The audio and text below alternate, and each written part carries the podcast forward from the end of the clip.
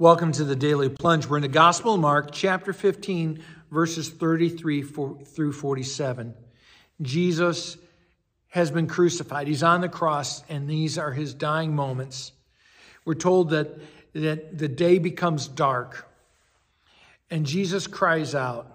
And he cries out, Eloi, Eloi, lema sabachthani. And the this is uh, Aramaic, and Mark tells us this means my God, my God, why have you forsaken me? Now, this verse gets misinterpreted by so many. They think that God, that Jesus believes that God has abandoned him, but we'll come back to that. But these, this is the first line of Psalm 22, which talks about the suffering servant who is abandoned by everyone else.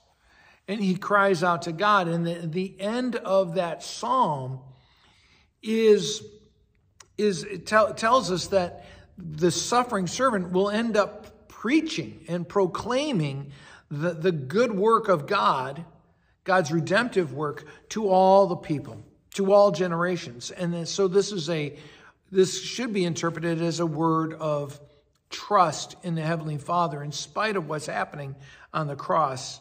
Now, the crowd misunderstands him and thinks that he's calling for Elijah, I don't know how they got that. And, and as he is gasping for his last breaths, someone runs over there to give him a drink of vinegar. And think about that. Here he is. He's, his body is quenched, um, is, is, is just thirsting. And to quench his thirst, they don't give him a glass of water, they give him vinegar. That's how much contempt they had for him, even as he's dying. And it's how much contempt this world continues to have towards Jesus. But then they stop him, say, Oh, no, don't even give him the vinegar. Let's see if Elijah will come down. They don't expect Elijah to come. They don't expect to see God save this man, but they say, Let's see. And we remember the words of Jesus that it is, it is not right to test the Lord your God.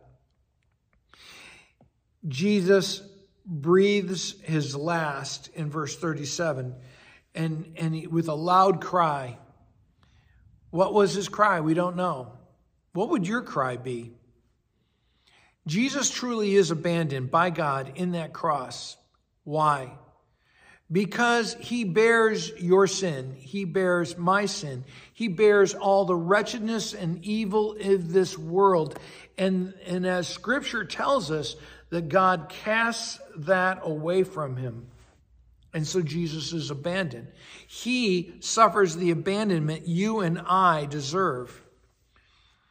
And I want you to think about how would, if it was you, how would you die on that cross? Would, would we die with the confidence that even though we feel abandoned, that God is with us, or would we die quaking and filled with fear?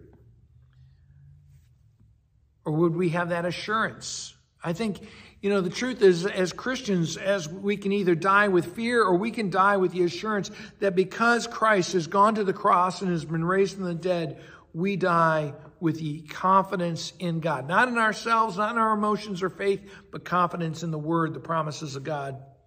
Now, the temple curtain is torn, which is uh, the temple curtain, the, the barrier between the Holy of Holies and the rest of the temple. And so now access to God is opened up. And the centurion sees an innocent man dying on the cross and says that this death is a revelation that he sees him as the Son of God.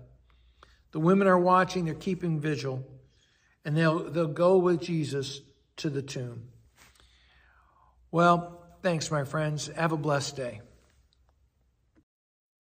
Thanks for joining us today for the Daily Plunge. We hope you hear the Lord speaking into your life. We invite you to subscribe so you can receive this plunge into the Word daily. If you found inspiration from this daily devotional, why not share it with someone you know? It is available in video on Facebook and YouTube and in audio format on Apple iTunes, Spotify, and everywhere your favorite podcasts are found. If you want to help support this ministry, go to Apple Podcast and give us a short five star review. Finally, we invite you to join us for worship on Sunday mornings at St. John's Lutheran outside Fort Wayne, Indiana. Check out our website at sjlt.org. May the Lord bless you this day.